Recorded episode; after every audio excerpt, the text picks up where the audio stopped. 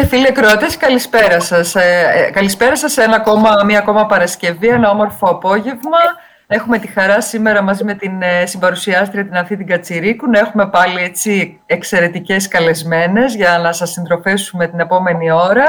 Ε, είμαστε στις Βιβλιοθήκες FM, μια εκπομπή ραδιοφωνική στον Επικοινωνία 94 FM σε συνεργασία με τη Δημοτική Βιβλιοθήκη του Δήμου Ηρακλείου Αττικής και την Ένωση Ελλήνων Βιβλιοθηκών Νόμων.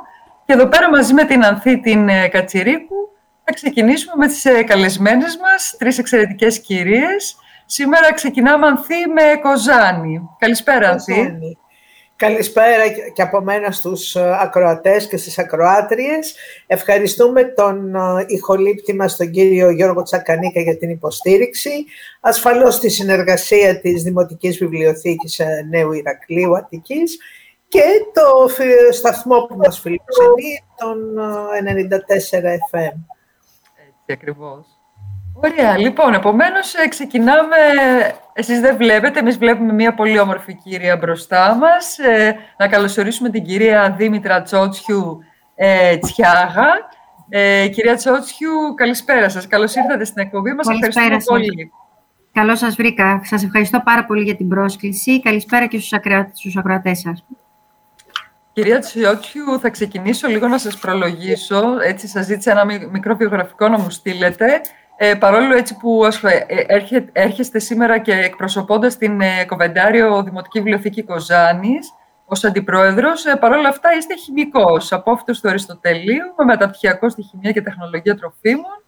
Ε, κάτι όχι πολύ σχετικό με βιβλιοθήκες, παρόλα αυτά έχετε ανταποκριθεί με μεγάλη επιτυχία στο ρόλο σας καθώς από το 2019 ε, ο Δήμαρχος ε, Κοζάνης, ο κύριος Μαλούτας, σας διόρισε αντιπρόεδρο την, ε, της Κοβεντάριου Βιβλιοθήκης και έτσι από τότε ασχολείστε και με τα βιβλιοθηκονομικά. Ακριβώς. Ένας νέος χώρος για εμένα και άγνωστος μέχρι πρώτη θα έλεγα. Ε, θεωρώ πως η επιλογή του Δημάρχου είχε πιο πολύ να κάνει σχετικά με το σύνολο ε, του πακέτου, θα έλεγα που προσφέρει η Κοβεντάριος, γιατί η Κοβεντάριος είναι, ε, δεν είναι μόνο η βιβλιοθήκη της, είναι ένας πλέον πολιτιστικός πολυχώρος. Επομένως, ο Αντιδήμαρχος έχοντας κατά νου και τα χρόνια της εμπειρίας ως στέλεχος πολυεθνικής, ήθελε να, να, να υπάρχει ένας άνθρωπος σαν operation manager προκειμένου να μπορέσει να τρέξει το όλο εγχείρημα. Και φυσικά οφείλω να ομολογήσω ότι έχω στο πλευρό μου τη διευθύντριά μας, την κυρία Στεριοπούλου και τις δύο προϊσταμένες του τμήματος, την κυρία Μαργαρίτη στο τμήμα του αρχείου και την κυρία Χατζιαναστασίου στο τμήμα της βιβλιοθήκης, όπου είναι οι βιβλιοθηκονόμοι εκτός των υπολείπων, που με στηρίζουν απόλυτα και τρέχουν όλο το υπόλοιπο εγχείρημα, αυτό το σημαντικό εγχείρημα που λέγεται Κοβεντάριος Δημοτική Βιβλιοθήκη Κοζάνης, μαζί με όλους τους υπαλλήλους φυσικά. Ε, μπράβο, είστε πολύ τυχεροί. Συγχαρητήρια για την εξαιρετική δουλειά που κάνετε. Ε, θα αναφερθούμε σε λίγο στην παρουσίαση της βιβλιοθήκης, να μιλήσουμε για αυτήν, η οποία πλέον αποτελεί ένα κόσμημα. Ανθή Κατσίρη, νομίζω ότι συμφωνήσει μαζί μου για... Όχι μόνο, είναι δηλαδή μια βιβλιοθήκη η οποία είναι πρώτη βιβλιοθήκη ναι. για τα ελληνικά δεδομένα. Υπόδειγμα. Και πολύ περισσότερο... Ε, είναι τυχεροί που έχουν τέτοιο δήμαρχο που βλέπει τόσο μακριά και έχει όραμα, γιατί και έχει επενδύσει. Έχει επενδύσει σε μια φανταστική βιβλιοθήκη. Έτσι, έτσι ακριβώς. Όμως η αφορμή που βρεθήκαμε σήμερα είναι ε, μία έκθεση σημαντική που έχετε διοργανώσει. Θέλετε να μας πείτε για αυτήν; Ναι, ναι, φυσικά. Ε, ένα λεπτό λίγο θα πάρω μόνο από το χρόνο σας για να σχολιάσω λίγο κάτι σχετικά και με τον ε, Δήμαρχο, τον οποίο και ευχαριστώ ούτως ή άλλως για αυτή την ευκαιρία που με έδωσε να βρίσκομαι στην ε, βιβλιοθήκη στη συγκεκριμένη θέση. Ε, είναι ένα κόσμημα κυριολεκτικά για την περιοχή της Κοζάνης, αλλά και για την ευρύτερη περιοχή και όλη τη Δυτική και της Ελλάδος φυσικά, γιατί δεν είναι κτήμα μόνο της περιοχής η βιβλιοθήκη και τα κοιμήλια της και το περιεχόμενό της. Ε, ήταν ένας και είναι ένας δήμαρχος με πολύ σημαντικό όραμα, ο οποίος από πολύ νωρίς είδε την ανάγκη όλη αυτή η ιστορία και κυρίως η ιστορική, το κομμάτι της ιστορικής μας βιβλιοθήκης να στεγαστεί σε κάτι σύγχρονο, σε κάτι μεγαλύτερο, σε κάτι ουσιαστικά που άξιζε μεγαλύτερης προσοχής σε σχέση με το περιεχόμενό του. Επομένως, από την πρώτη στιγμή ε, που είδε αυτό το, αυτή τη δυνατότητα, ε, έτρεξε κυριολεκτικά όλο το εγχείρημα για να υλοποιηθεί και να είμαστε από το 2018 σε αυτό το σύγχρονο ε, φουτουριστικό κτηριακό συγκρότημα της Κοβενταρίου. Αυτό ως προς την μετακίνησή μας, δηλαδή στο νέο κτίριο και σε αυτό που λέγεται κέλφος ε, της βιβλιοθήκης. Τώρα, η αλήθεια είναι ότι εμείς με αφορμή μάλλον τη Μύρτιδα τα λέμε και είμαστε πολύ χαρούμενοι που έχουμε την χαρά και την τιμή να φιλοξενούμε την έκθεση της Μύρτιδας στην Κοβεντάρη Δημοτική Βιβλιοθήκη της Κοζάνης. Η συγκεκριμένη είναι η έκθεση ε, Μύρτης πρόσωπο με πρόσωπο με το παρελθόν και τη συνοδεύει και η καστική της έκθεση Μνήμος και μορφές Μύρτιδος. Η συγκεκριμένη έκθεση μετά την διαδρομή της και τη φιλοξενία της σε πολλούς εμβληματικούς πολιτιστικούς φορείς, θα έλεγα εγώ, με πλήθος επισκεπτών κάθε φορά. Ε, έχουμε την χαρά να βρίσκεται, βρίσκεται ήδη δηλαδή κοντά μας, τα εγγένεια έγιναν το Σάββατο που μας πέρασε. Ε, και νομίζω ότι θα έχουμε αντίστοιχη προσέλευση και εμείς. Τουλάχιστον τα πρώτα εισερχόμενα αυτό δείχνουν και τα εγγένεια είχαν πολύ μεγάλη επιτυχία και είμαστε πολύ χαρούμενοι γι' αυτό. Ε, πρόκειται για μία έκθεση ουσιαστικά που είναι σχεδιασμένη με τέτοιον τρόπο ώστε να φιλοξενείτε σε χώρους και να στείνετε και στην Ελλάδα και στο εξωτερικό. Ε, σκοπός της έκθεσης είναι να, να ε, παρουσιάσει στο κοινό όλα τα στάδια της ανασκαφής που έγινε, ξεκινώντας από την αρχαιολογική ανασκαφή, συγκεκριμένα το μαδικό τάφος στο κεραμικό το 94-95 και τη μελέτη του σκελετικού υλικού, που οδήγησε στον προσδιορισμό της ασθένειας που αποδεκάτησε τότε τους Αθηναίους, η οποία αργότερα προσδιορίστηκε ως ο λοιμός των Αθηνών, και μετά οδήγησε στην ανάπλαση του προσώπου ε, ενός από τα θύματα του λοιμού, που είναι και η 11χρονη Μύρτιδα και είναι και το πρόσωπο της έκθεσης. Ε, νομίζω ότι η Μύρτης και η ανάπλαση του προσώπου της, από ό,τι είδαμε δηλαδή και μετά την παρουσίαση του κυρίου Παπαγρηγοράκη, που είναι ο πατέρας της Μύρτιδας, όπως τα έλεγα εγώ, το Σάββατο, και αφού παρακολουθήσαμε όλη την συγκεκριμένη έκθεση, ε, προσφέρεται γενικά ως ενδεικτική δραστηριότητα διεπιστημονικής και διαμεθοδικής έρευνας ε, και συγκεκριμένα θα μπορούσαν να, να, να, τη χρησιμοποιήσουν για προσέγγιση της σχολικής γνώσης με τέτοιο τρόπο που θα μπορούσαν να είναι ένα πολύ ωραίο θέμα συζήτησης και στα σχολεία, γιατί η ιστορία της εντάσσεται πλέον και στο νέο πρόγραμμα σπουδών των ελληνικών σχολείων και συγκεκριμένα στην ιστορία της Τετάρτης Δημοτικού και της Πρώτης Γυμνασίου. Ε, γι' αυτό προσδοκούμε κυρίως να προσελκύσει το σύνολο των σχολείων της περιοχής, ε, εκτός φυσικά όλων των υπολείπων επισκεπτών. Εγώ τώρα θα ήθελα να, κυρία Τσότσιου, να πω ότι, ε, έτσι από ό,τι διάβασα και εγώ και μας το αναφέρατε, ότι είναι μια έκθεση η οποία έχει ταξιδέψει σε πάρα πολλά αλλά την Ελλάδα στα αρχαιολογικά μουσεία Θεσσαλονίκης, Αθηνών, Ιωαννίνων, ε, Κρήτης κτλ. Όπως 17 μουσιακούς χώρους, συγγνώμη. Έτσι ακριβώς. Οπότε έχει γυρίσει πάρα πολύ στην Ελλάδα, την έχει δει πάρα πολλοί κόσμος. Στο δικό σας χώρο τα εγγένεια έγιναν 26 Νοεμβρίου και η έκθεση θα διαρκέσει μέχρι πότε, κυρία Τσότσου. Τέλος Φεβρουαρίου. Τρεις μήνες σχεδόν θα έχουμε τη χαρά να την έχουμε στο χώρο μας. Πολύ ωραία. Οπότε, σε συνεργασία έτσι και με τοπικούς φορείς, με σχολεία της περιοχής και της ευρύτερης, όχι μόνο της Κοζάνης, ε, έχετε συνεργασία, επισκέπτονται την έκθεση. Μπορεί και κάποιος μεμονωμένα δηλαδή να την επισκεφτεί, αλλά έτσι κάνετε και τις εκπαιδευτικές δράσεις, φαντάζομαι. Φυσικά. Θα υπάρχει, για να το διευκρινίσουμε εδώ, ε, οι ώρες επίσκεψης της έκθεσης είναι οι ώρες που είναι ανοιχτή, οι ώρες λειτουργίας της βιβλιοθήκης, καθημερινά 8 με 8. Ε, υπάρχει ήδη η σχετική ενημέρωση εδώ και καιρό για την ακρίβεια πριν από τα εγγένεια, όταν έγινε επίσημα πλέον και η ανακοίνωση της έλευσης της Μύρτιδος, ε, η ενημέρωση στην πρωτοβάθμια και στη δευτεροβάθμια, προκειμένου τα σχολεία να μπορέσουν να δηλώσουν τις συμμετοχές τους έγκαιρα. Έχουμε ήδη πολύ, έχουν επιδείξει ήδη τα σχολεία πολύ μεγάλο ενδιαφέρον. Η έκθεση γίνεται σε συνδιοργάνωση με το Σύλλογο των Φίλων της Βιβλιοθήκης και μας στηρίζει σαν χορηγή και ο Φαρμακευτικός και ο Οδοντιατρικός Σύλλογος.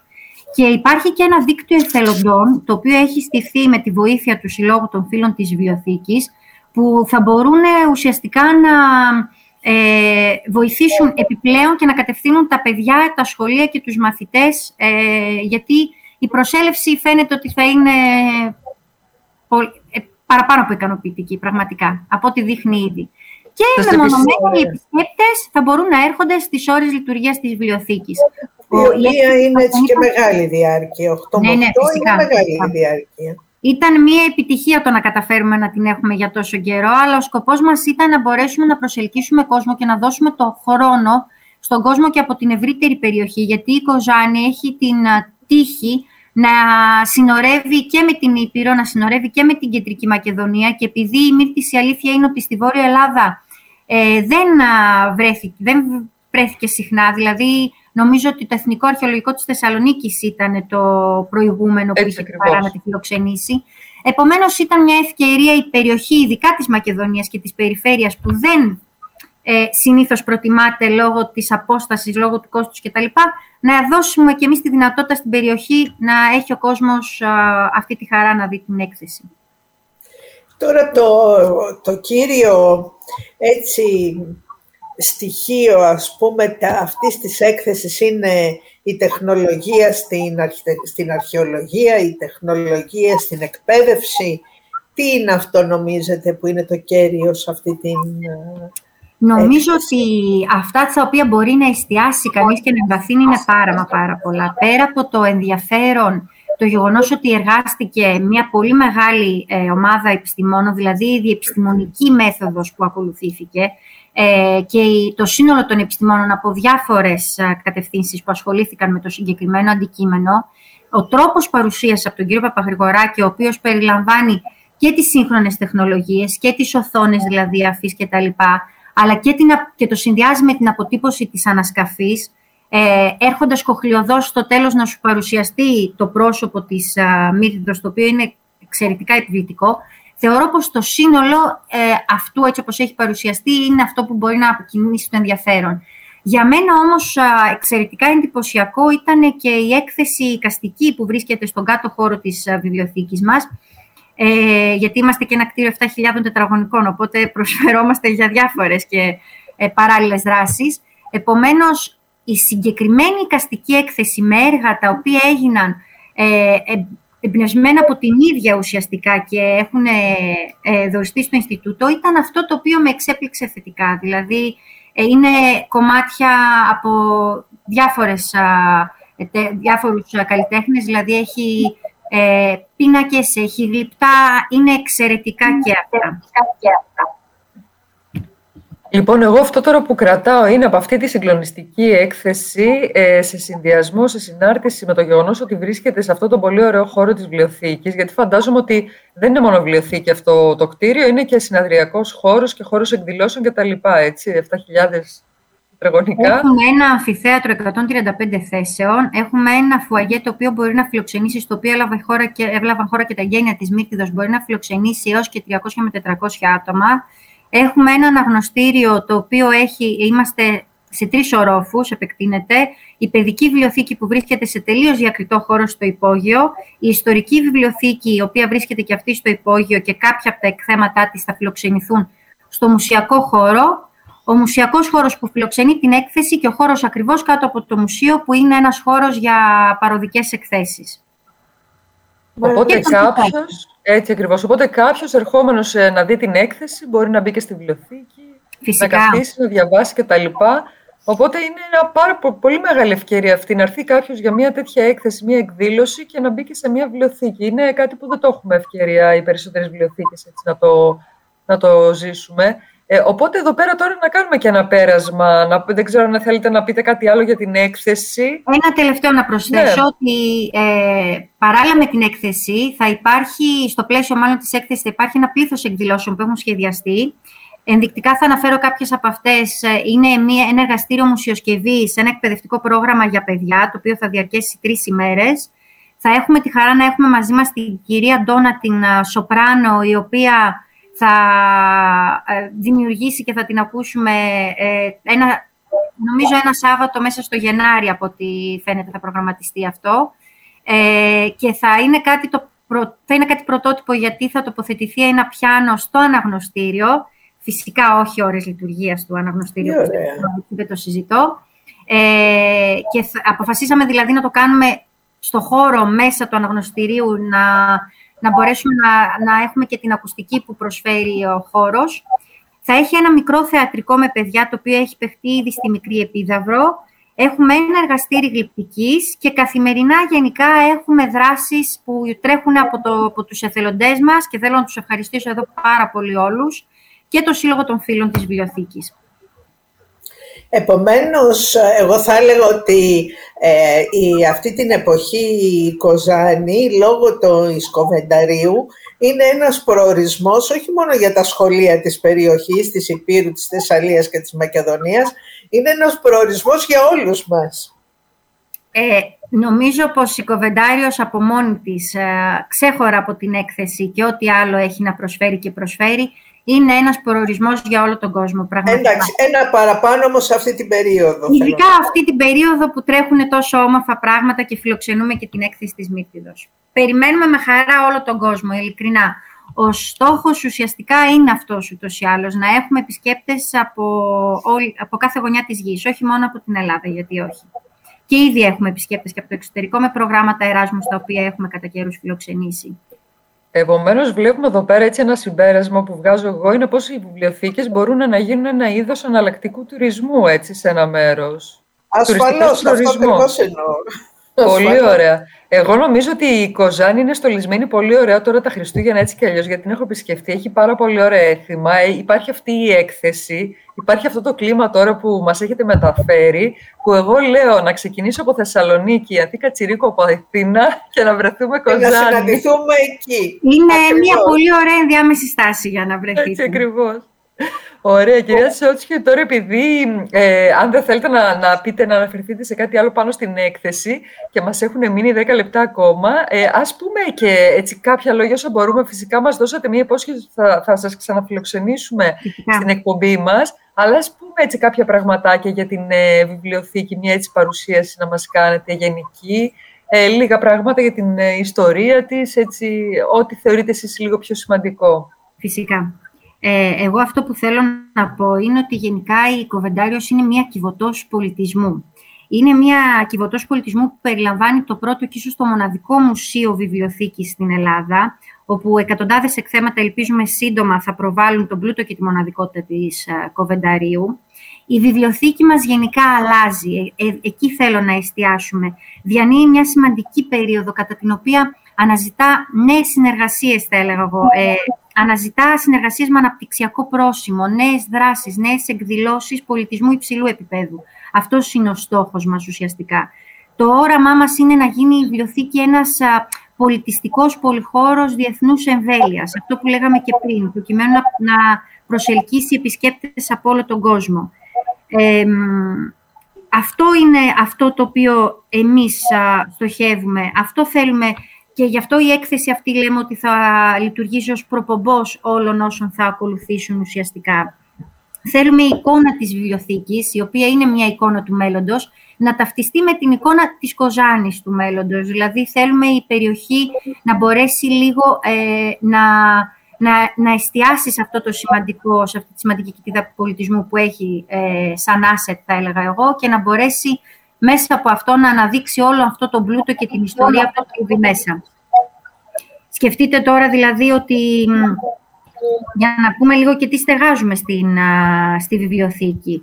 Τα αρχέτυπα, τα παλέτυπα, γιατί δίνουμε στέγη σε παλέτυπα και αρχέτυπα όπως ο Αριστοτέλης του 1497, στη χάρτα του Ρίγα, στον παγκόσμιο χάρτη του Άνθιμου Γαζή, ε, στην πρώτη ελληνική εφημερίδα, 120.000 χειρόγραφα, ε, κώδικες, φυλάδια, βιβλία.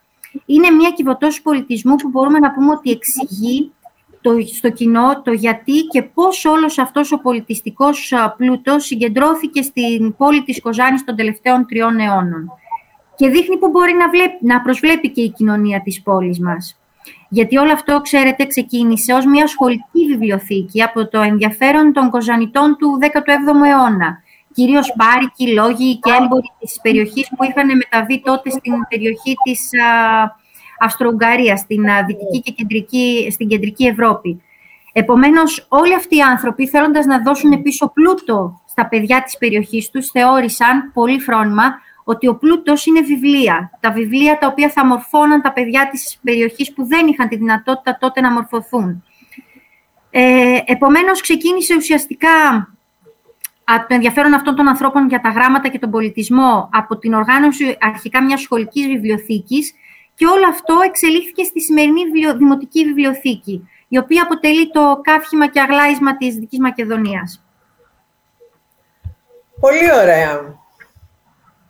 Να τονίσω, αν ναι. έχουμε λίγο χρόνο, ότι φέτος είναι μια πολύ σημαντική χρονιά για εμάς, γιατί το 2023 η βιβλιοθήκη μας κλείνει τα 100 χρόνια Δημοτικής Βιβλιοθήκης και θα γιορτάσουμε το έτος της βιβλιοθήκης. Επομένως, θα να αναμένετε πολλά από εμάς για αυτό το χρόνο. Ωραία. Το 2023 λέμε. Το 2023, το έτος της βιβλιοθήκης. Τα 100 μας χρόνια ως Δημοτική Βιβλιοθήκη. Κυρία Τσότσιου, μας είπατε για το ωράριο, το οποίο είναι 8 με 8 καθημερινά. Πόσους ε, συνάδελφους βιβλιοθηκονόμου ε, υποστηρίζει έτσι, δηλαδή σαν προσωπικό η βιβλιοθήκη; Εδώ είναι ένα σημείο που πονάμε λίγο, είναι η αλήθεια. Θεωρώ, όπως και οι πολλές υπηρεσίες, δεν θεωρώ ότι είμαστε μόνοι.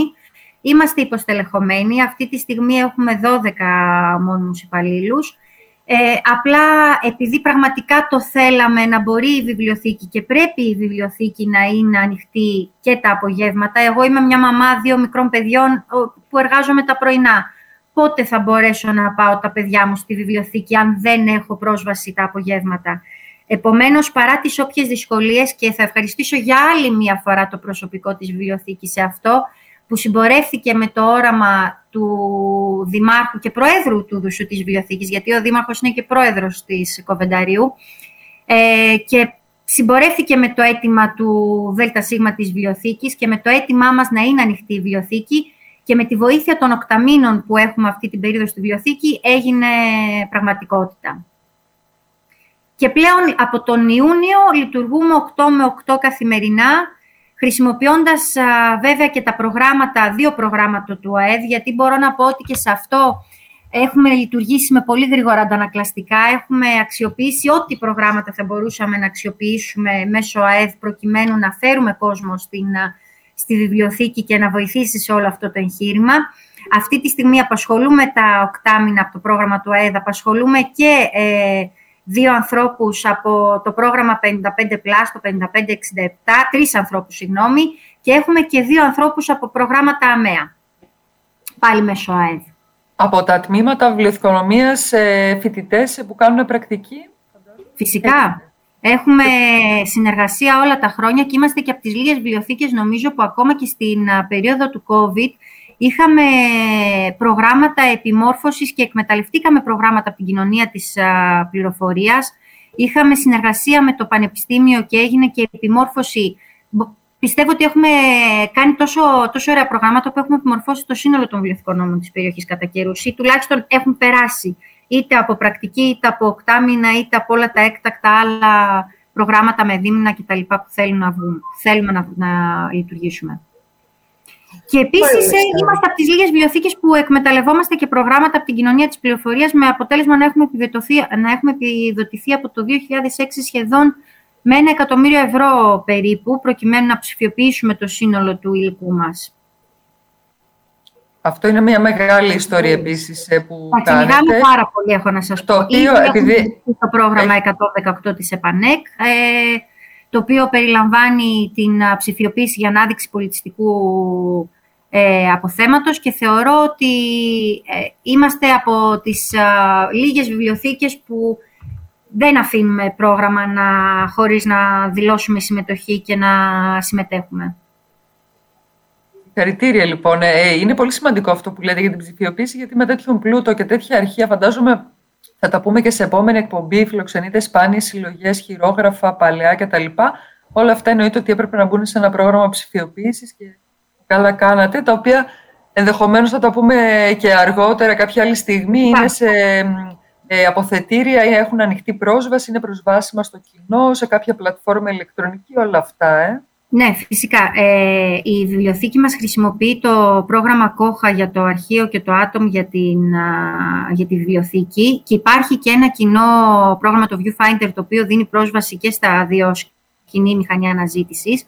Όσο αφορά την ψηφιοποίηση, σκεφτείτε ότι έχουμε ψηφιοποιήσει από την παλιά συλλογή από το, το 1494 το πρώτο μας μέχρι το 1912 όλες τις σελίδες τίτλου και τα, περιεχόμενα και κάποια εξ αυτών και εξ ολοκλήρου ε, συνεχίζουμε να ψηφιοποιούμε το, τις παλιές εφημερίδες. Έχουμε ψηφιοποιήσει εξ ολοκλήρου το αρχείο και τα χειρόγραφα κυρίως. Όλο το παλιό αρχείο μας, το οποίο το 80% είναι το αρχείο της Μητρόπολης. Ε, θεωρώ πως αν υπάρχει ένας ενδιαφερόμενος ή ένας ερευνητής, μπορεί πλέον πολύ εύκολα, γιατί οι τρόποι αναζήτησης, λόγω του ότι συνδυάζονται με την κοινή μηχανή αναζήτησης, είναι, μπορούν πολύ εύκολα να διευκολύνουν ε, τον οποιοδήποτε για να βρει αυτό που, που ψάχνει. Και φυσικά με τη βοήθεια των βιβλιοθηκονόμων της βιβλιοθήκης μας να, να βρει ό,τι, ό,τι θέλει. Και Ωστόσο, μπορεί και εξ αποστάσεως να μπει ναι, δηλαδή ναι, στο site της βιβλιοθήκης, το οποίο είναι εύκολο να το αναζητήσει κάποιος στο Google. Έτσι. Τώρα το είχα δει προηγουμένως το έβλεπα. Ναι, ναι, έχει, ανα... έχει ε, είναι αναρτημένο περιεχόμενο φυσικά. Είναι αναρτημένο όλο το περιεχόμενο. Θα μπει στο site της βιβλιοθήκης Το έβλεπα προηγουμένως, έτσι σήμερα που θα είχαμε την εκπομπή. Είναι πάρα πολύ ωραίο το site, πλούσιο, πάρα πολύ το υλικό, αναλυτικά όλα αυτά που μας περιγράψατε και πολλά περισσότερα πάνω στο site, οι κατάλογοι, τα αρχεία όλα, να μπει ο κόσμος να τα δει. Ε, επομένως, να ξαναγυρίσουμε λίγο σαν τελευταίο σχόλιο στο χριστουγεννιάτικο κλίμα και να μας πείτε τώρα τα Χριστούγεννα για τις γιορτές, για τα παιδιά, για τους μεγάλους, για τον κόσμο, τι έχετε σκοπό να κάνετε.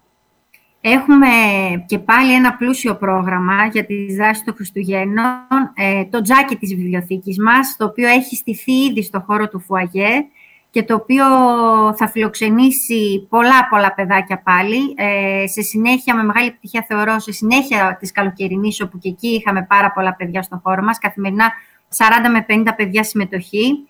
Ε, θέλω να πιστεύω πως έτσι με τον ίδιο ρυθμό θα ξεκινήσουμε και θα συνεχίσουμε και τα Χριστούγεννα. Την Τετάρτη 7 12 ξεκινάμε ήδη με την πρώτη μας δράση, η Μαγεία των Χριστουγέννων Λαμαζίντε Νοέλ από τον Σύλλογο Εκπαιδευτικών της Γαλλικής Γλώσσας του Νομού Κοζάνης. Την Πέμπτη, ε, παραδοσιακές ιστορίες για τα Χριστούγεννα και το έθιμο Κόλιαντα από το ΓΔΑΠ Μικροί Εξερευνητές. Παρασκευή, ο Άι Βασίλης στη φυλακή με τους 83 αρουραίους από τον Ιδιωτικό Παιδικό Σταθμό Μανιταρούπολη. Δευτέρα, 12 Δεκάτου, οι μαγικές κάλτσες του Άι Βασίλη από το Ιδιωτικό Νηπιαγωγείο Μπαμπλόμ. Mm. Τρίτη, 13 Δεκάτου, τραγούδια από musical και ταινίες της Disney από το Δημοτικό Οδείο Κοζάνης. Πέμπτη, 15 Δεκάτου, Χριστουγεννιάτικη μαθητική συναυλία πιάνου κλαρινέτου από το Δημοτικό Οδείο Κοζάνης. Παρασκευή 16, παράσταση αφήγησης Χριστουγεννιάτικων παραμυθιών και κατασκευή Χριστουγεννιάτικων στολιδιών από την Εθελοντική Ομάδα Υποστήριξης Θυλασμού και Μητρότητας. Δευτέρα 19 του μηνός, ποντιακά κάλαντα και τραγούδια από την Υπηρεσία Μουσικών Σχολών και Δασκάλων Μουσικής, Νίκος Κοταρίδης. Τρίτη 20 Δεκάτου, μελομακάρονα υγιεινά φτιάχνουμε στο τζάκι με όλα τα παιδιά από την Εθελοντική Ομάδα Βήμα Lab. Τετάρτη 21 Δεκάτου, ένα δέντρο μια φορά από το Σωματείο Διόσκουρη. 5η 22, Αγιοβασίλδες Αποστολή, ελάτε να γίνουμε πολλοί από τη Γεωργία Μπαντόλα και Σοφία και Γιαζίδου. Και τέλος Παρασκευή 23, Χριστουγεννιάτικα παραμύθια με παιχνίδι και άλλες εκπλήξεις από το Σύλλογο Συνταξιούχων ΔΕΗ. Σας ευχαριστώ και όλος για το χρόνο που μου δώσετε το να τα Το συγκλονιστικό σε όλο αυτό να πω είναι το πόσο στενά συνεργάζεστε με τους ε, ντόπιους φορείς. Αυτός είναι το πολύ σημαντικό.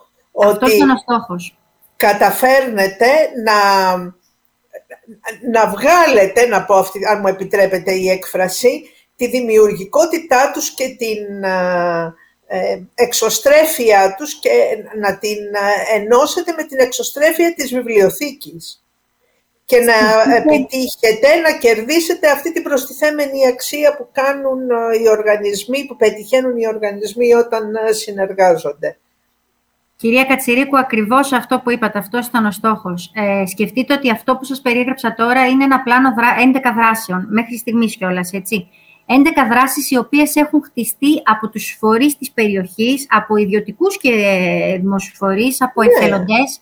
Ε, είναι ομάδες όμως και κόσμος, στον οποίο από την πρώτη στιγμή είχαμε απευθύνει ένα ανοιχτό κάλεσμα ε, με τον Δήμαρχο και είχαμε κάνει μια συνάντηση σε όλους τους φορείς προκειμένου να τους καλέσουμε να έρθουν στη βιβλιοθήκη όπως είχαμε πει τότε και να παρουσιάσουν αυτό που θεωρούμε ότι θα έδινε αυτό που είπατε ακριβώς, προστιθέμενη αξία στους δημότες.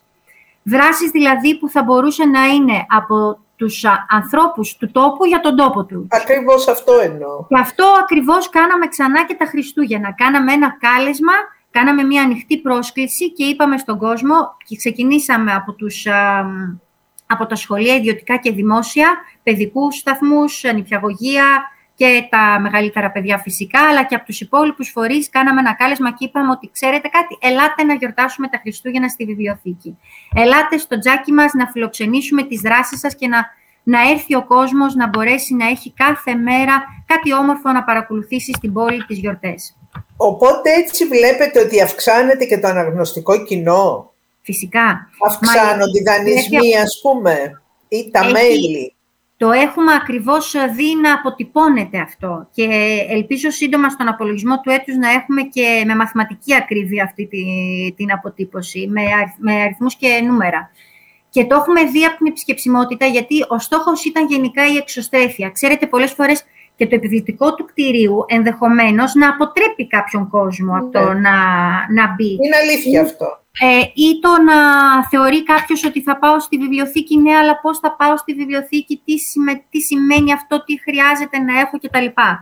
Αν καταφέρουμε να φέρουμε τον κόσμο μέσα στη βιβλιοθήκη, και ειδικά τα παιδιά που θέλουμε να πράγουμε τη φιλαναγνωσία και τα παιδιά σήμερα είναι οι δημότες του μέλλοντος, είναι οι πολίτες του αύριο, θα μπορέσεις να χτίσεις μια σχέση αν το παιδί το νιώθει τον χώρο οικείο, αν του παρουσιάσεις το χώρο της βιβλιοθήκης με έναν τρόπο παιγνιώδη, με έναν τρόπο που θα το κρατήσει, με έναν τρόπο που δεν θα το απομακρύνει, με έναν τρόπο που θα νιώσει φιλόξενο μέσα στον χώρο. Νομίζω ότι αυτό από μόνο του. Συγκεκριμένα μας είχε πει ένα παιδάκι πάρα πολύ ωραία στην επίσκεψη σχολείων ε, πριν κανένα μήνα, γιατί έχουμε σχεδόν καθημερινά σχολεία και είπε «Μα μπορώ να έρθω και με τη μαμά μου δηλαδή, ε!» Και λέω φυσικά και μπορείς να έρθεις και με τη μαμά μου, γιατί θέλω να ξανάρθω, μου λέει, δεν θέλω να έρχομαι μόνο με το σχολείο. Επομένως, όταν αυτό το πράγμα δημιουργείται στο παιδί, σαν θέλω και όχι σαν υποχρέωση, θεωρώ Έχετε ότι είναι κερδίσει το στοίχημα. Ναι. Έχετε κερδίσει το στοίχημα. Κυρία Τσόσιου, σίγουρα έχετε δεσμευτεί, δεσμεύεστε για ακόμη μια φορά ότι θα ανανεώσουμε το ραντεβού μας, ειδικά από το νέο έτος που είναι και το, η χρονιά σας για τα 100 χρόνια. Οπότε θα τα ξαναπούμε σίγουρα. Θα πρέπει να, να, να περάσουμε σε ένα σύντομο διάλειμμα ε, γιατί πήραμε και λίγο χρόνο από τις επόμενες καλεσμένες, αλλά ήταν τόσο πολλά αυτά που... Όχι, όχι, εντάξει, ήταν και εμείς με... σας απολαύσαμε και γι' αυτό αφήσαμε το χρόνο το να περάσει, καθώς ήταν πάρα πολύ ενδιαφέροντα αυτά που μας είπατε. Να σας ευχαριστούμε ακόμα μια φορά που ήσασταν μαζί μας αποδειχθήκατε την πρόσκληση. Ευχαριστούμε πολύ. Και σας κυρία Μπάλιου και τους ακροατές σας. Σας ευχαριστούμε πάρα πολύ. Ευχαριστούμε πολύ. Καλή δύναμη, καλές γιορτές. Να είστε καλά. Καλές γιορτές σε όλους. Πολλά. Έτσι ακριβώς. Σε σύντομο διαφημιστικό διάλειμμα και σε λίγο πάλι μαζί σας. Βιβλιοθήκες στα FM, αγαπητοί συνάδελφοι και αγαπητοί ακροατές και ε, η Ένωση Ελλήνων Βιβλιοθηκονόμων και Επιστημόνων Πληροφόρησης για 14η χρονιά εκπέμπει από το φιλόξενη συχνότητα του ε, Δημοτικού Ραδιοφώνου του Δήμου Ηρακλείου 94 FM και σε αυτή την εκπομπή την οποία έχει οργανώνει σε συνεργασία με τη Δημοτική Βιβλιοθήκη Ηρακλείου και με δραστηριότητες της, της βιβλιοθήκης ε, της Δημοτικής Βιβλιοθήκης Ηρακλείου. Θα συνεχίσουμε την ενδιαφέρουσα εκπομπή μας σήμερα. ε, θα μας παρουσιάσει Ανθή τις καλεσμένες μας, αξιόλογες καλεσμένες μας. Βεβαίως, Ανθή. Λοιπόν, η επόμενη σε εκπομπή θα πρέπει να λέγεται Ανθή και Ανθή. Ανθή στο τετράγωνο. λοιπόν, Ανθή, έχουμε σε αυτό το δεύτερο ημίωρο και έχουμε, θα έχουμε λίγο χρόνο να μιλήσουμε. Έχουμε δικούς μας καλεσμένους από την οικογένεια του Δήμου Ηρακλείου Αττικής, από τη δική μας τη βιβλιοθήκη, από τη συνεργασία μας. Έχουμε δύο καλεσμένες Έχουμε την κυρία Έφη Καλή και την κυρία Κωνσταντίνου Αρμενιάκου. Καλησπέρα σας και... Καλώς ορίσατε. Ευχαριστούμε πολύ για την υπομονή σας. Ναι. Ωραία. Κυρία ε, Καλή, μας ακούτε; Την κυρία Καλή εγώ δεν την ακούω τώρα, αλλά θα ξεκινήσουμε με την κυρία Αρμενιάκου. Λοιπόν, η κυρία Αρμενιάκου είναι συγγραφέα. Συνεργάζεται με τη Δημοτική Βιβλιοθήκη του, του Ηρακλείου Αττικής ε, και είναι εδώ πέρα για να μας ε, παρουσιάσει το νέο της βιβλίο. Είναι το καινούριο σας βιβλίο αυτό ή... Είναι το καινούριο μου βιβλίο, τα τελευταία μου βιβλία, γιατί η, η χρονιά που πέρασε ήταν πολύ παραγωγική για μένα. Ωραία. Οπότε είναι ε... ένα από τα πέντε βιβλία μου για το 2022. Ω, φανταστικά. Το... Εσείς, εσείς τώρα έτσι για να... Για να πω δύο λόγια και για εσά, είστε εκπαιδευτικός συγγραφέα, δουλεύετε και σε σχολείο τα πρωινά ναι, ναι. έτσι. Είστε απόφυτος ε, του, του, του παιδαγωγικού τμήματος του Πανεπιστημίου Ιωαννίνων, έχετε μεταπτυχιακό στη γλωσσολογία από το Πανεπιστήμιο της Σορβόνης, έχετε 20 ετή θητεία σε δημόσια νηπιαγωγία του νομού Κέρκυρας και φέτος ε, ήρθατε στο, στον σε ένα νηπιαγωγείο στην Αθήνα.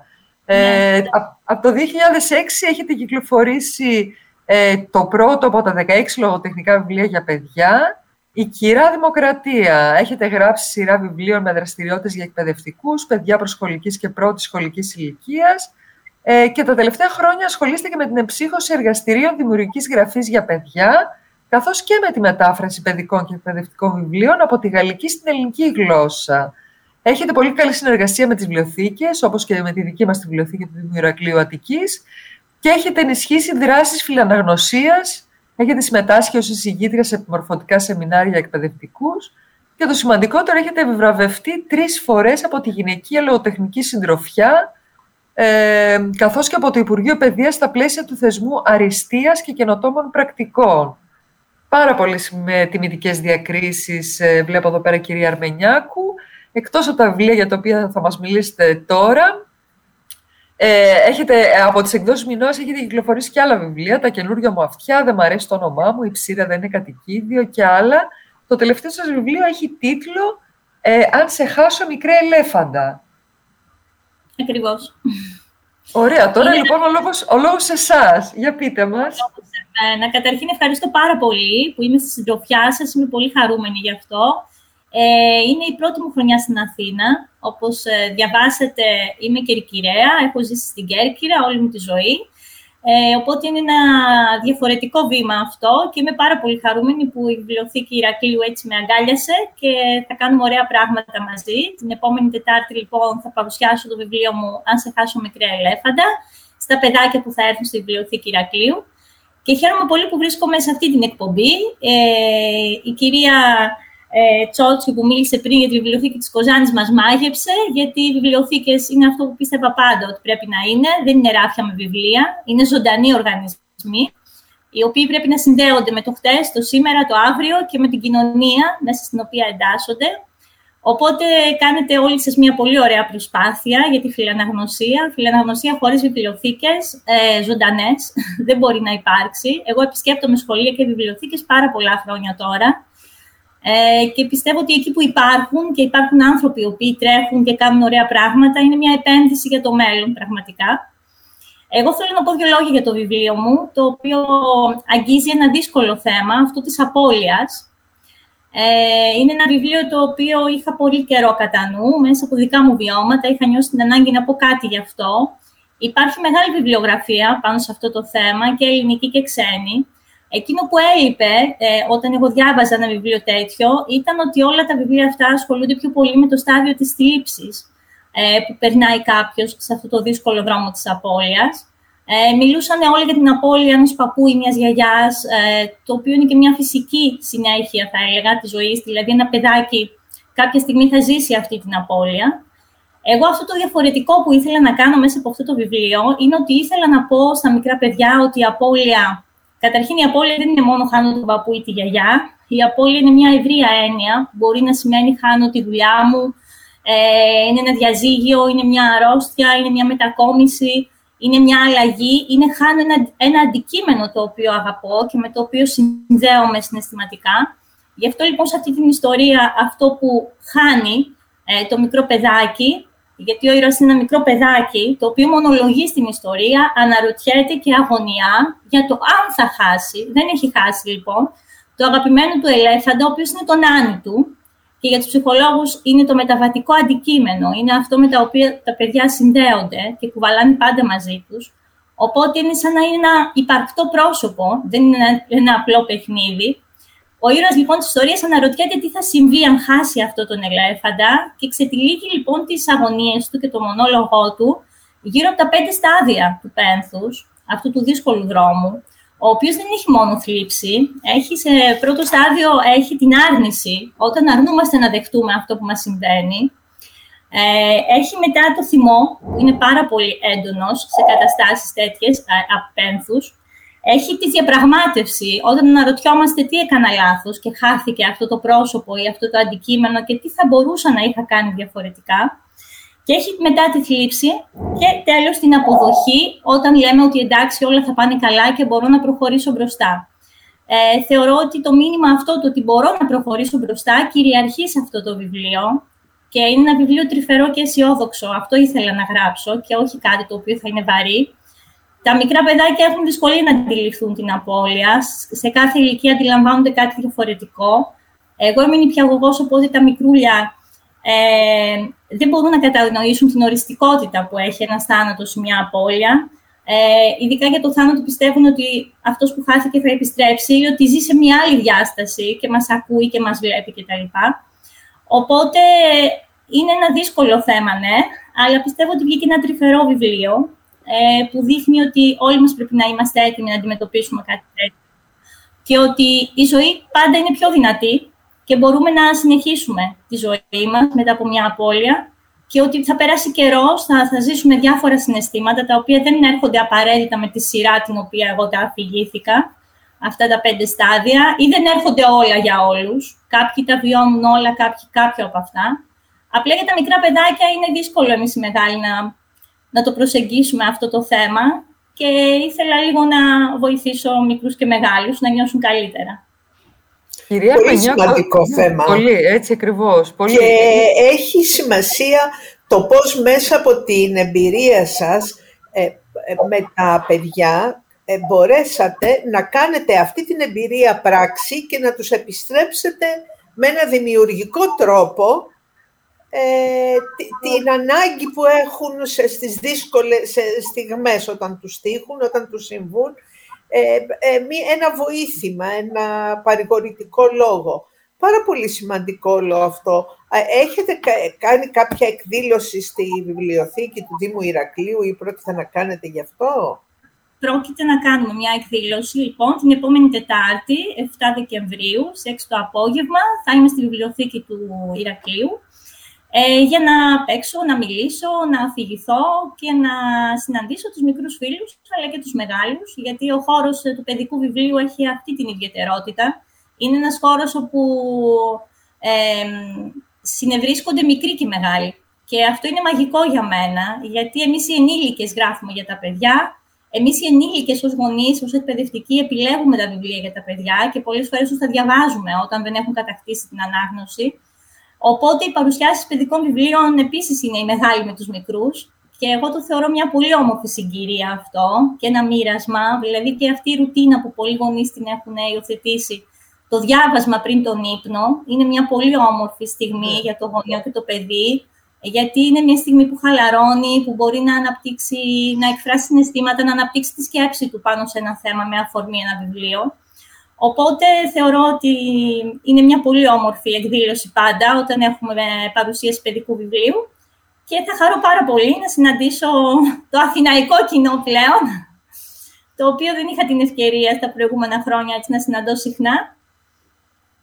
Έτσι, ακριβώς. Ε, ήθελα τώρα να, να, να κάνω ακόμη μια προσπάθεια, αν μας ακούει η κυρία Κανλή, η κυρία Κανλή με ειδοποίησε ότι δεν, δεν είχε άλλο χρόνο, έχει κάποιο τεχνικό πρόβλημα και δεν μπορεί να συνδεθεί. Ωραία, ωραία, εντάξει. Οπότε θα συνεχίσουμε τη συζήτηση. Επομένως, να, να ρωτήσω την κυρία Αρμενιάκου, εσείς ε, ε, έχετε έτσι κάποια πιο τακτική συνεργασία με τη Βιβλιοθήκη του Δήμου Ηρακλείου Αττικής όσον αφορά τη λέσχη φιλαναγνωσίες που έχουν, τη λέσχη ανάγνωσης; Πηγαίνετε τακτικά έτσι και...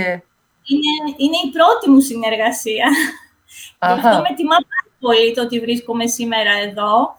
Ε, είναι η πρώτη μου συνεργασία με τιμά επίσης η επιλογή που έκανα να εγκαινιάσω εγώ τη λέσχη ανάγνωσης φέτος που ξεκινάει. Ε, και λόγω κορονοϊού ε, όλα αυτά είχαν πάει λίγο πίσω.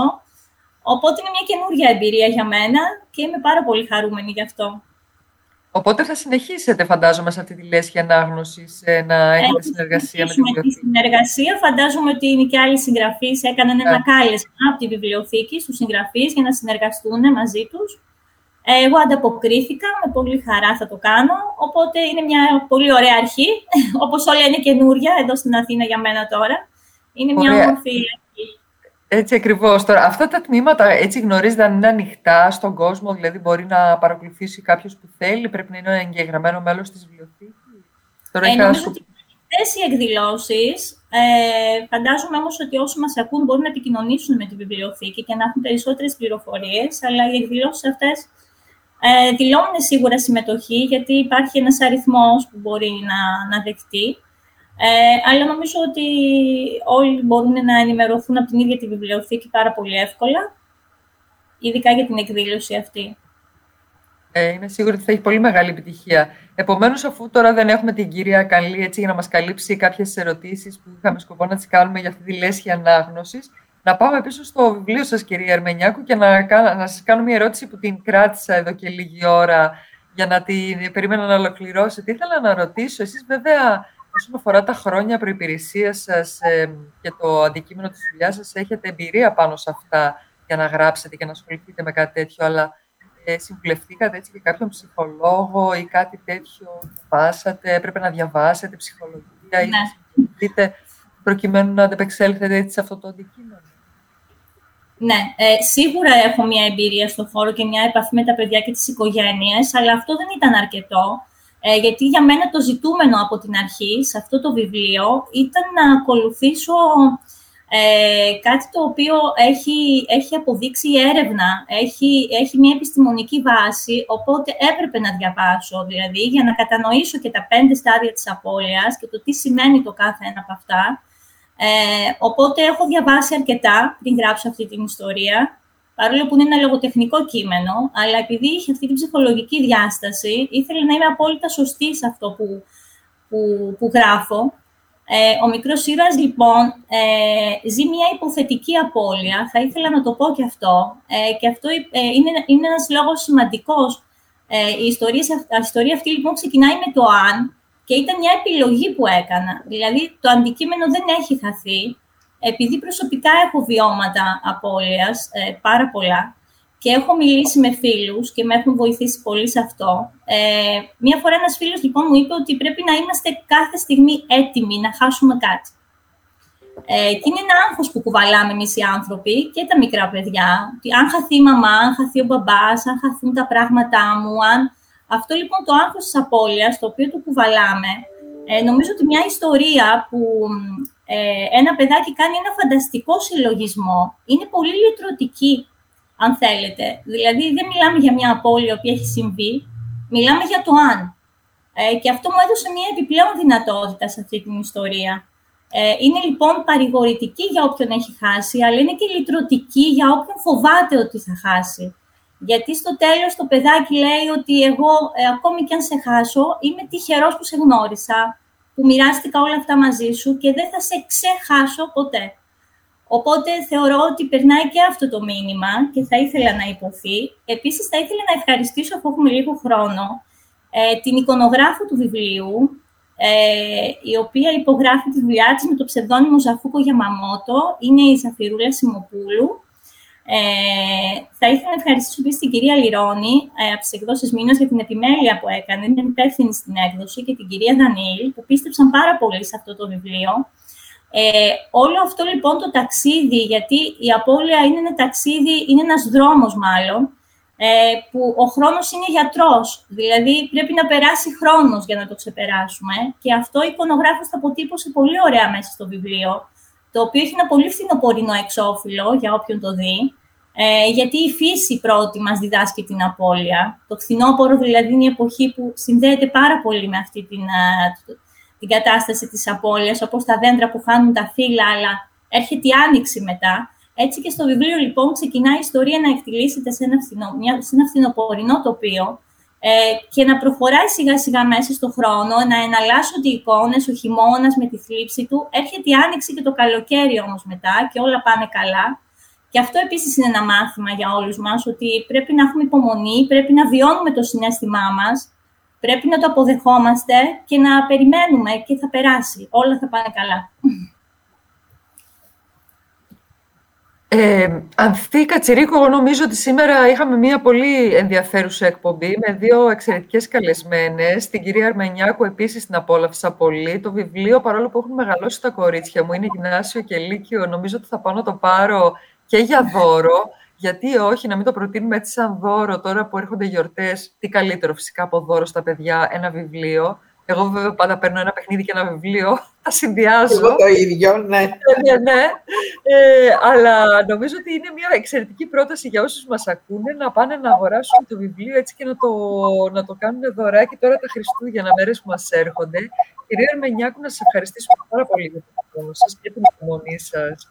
Εγώ σας ευχαριστώ πάρα πολύ. Ε, εγώ το απόλαυσα, απόλαυσα όλη την εκπομπή. Πραγματικά ταξίδεψα και μέχρι την Κοζάνη, νοερά. Mm.